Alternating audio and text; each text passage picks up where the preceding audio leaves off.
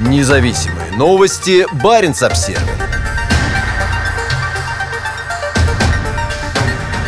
Новая арктическая политика Норвегии отражает значительное изменение картины безопасности в регионе. В основе нового стратегического документа лежит резкое изменение отношений между Норвегией и соседней Россией. Ситуация в области глобальной безопасности стала более сложной и напряженной, подчеркнула премьер-министр Норвегии Эрна Сульберг, представляя 27 ноября новый главный арктический документ страны. В новом стратегическом документе под названием «Люди, возможности и интересы Норвегии в Арктике» сделан упор на инвестиции в северные сообщества и возможности развития для молодежи. Но главный посыл документа заключается в том, что за несколько лет на крайнем севере произошли кардинальные изменения и что отношения с могущественным восточным соседом Норвегии полностью изменились.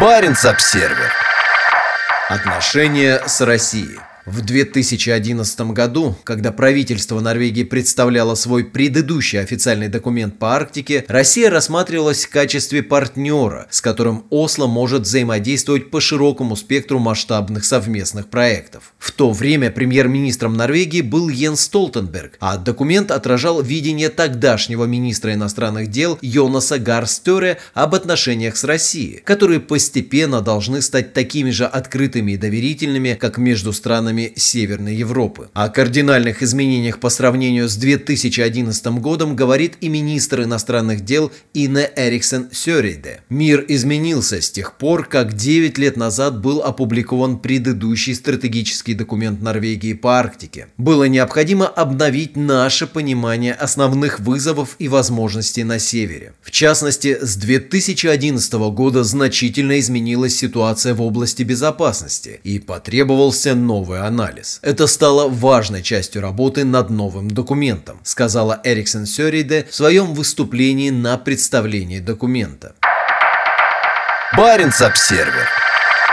Самый важный регион – Сёрейде говорила о стратегическом документе по Арктике в северном городе Альта, в уютной обстановке зимнего лагеря, созданного по мотивам саамских ремесел и традиций. Мероприятие, во время которого ряд министров вместе с представителями местного бизнеса и молодежи отвечали на вопросы, транслировалось в прямом эфире. Но в первую очередь документ показывает, что ситуация на Крайнем Севере изменилась и стала более серьезной. Мы сталкиваемся с жесткой позицией России и действиями действиями новых игроков, заявила министр иностранных дел. Она подчеркнула, что Крайний Север является стратегически самым важным регионом ответственности правительства. 193-страничный документ затрагивает значительное число различных вопросов, но открывает его раздел, посвященный национальной безопасности. Авторы утверждают, что наращивание сил и военная модернизация со стороны России могут напрямую бросить вызов безопасности Норвегии и союзных стран. При этом в документе подчеркивается, что не все так плохо. Норвегия и Россия продолжают сотрудничать по таким вопросам, как рыболовство, ядерная безопасность и окружающая среда, а также в многосторонних форматах, таких как Арктический совет и Баренцево сотрудничество.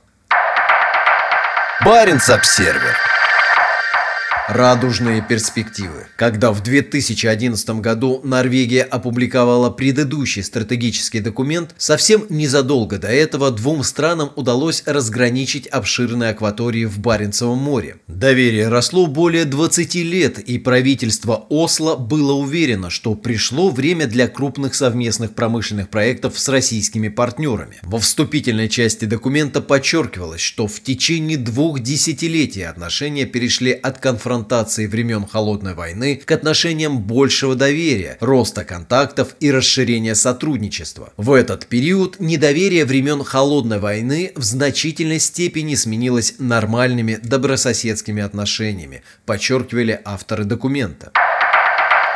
Баренц-обсервер Совместные проекты в области энергетики. В документе говорилось об огромных возможностях для Норвегии и России по развитию на севере новой промышленной эры и нового энергетического региона Европы. Главной частью всего этого были нефть и газ, а норвежские государственные компании активно занимались получением долей в проектах на шельфе Арктики, как на норвежской, так и на российской стороне границы, которые, как ожидалось, принесут огромные прибыли. В том же году средняя цена на нефть достигла рекордного уровня 111 долларов за баррель. Стратегия рисовала картину, казалось бы, безграничных возможностей. В такой ситуации, естественно, обратиться в будущее. И Норвегия возьмет на себя инициативу по развитию новой декларации о сотрудничестве, определяющей перспективы и направление сотрудничества на следующие 20 лет. Говорилось в документе, а в качестве приоритетных были выделены такие направления, как горнодобывающие развивающая промышленность, народная дипломатия, интеграция рынков труда и усиление координации в сфере образования, окружающей среды и научных исследований.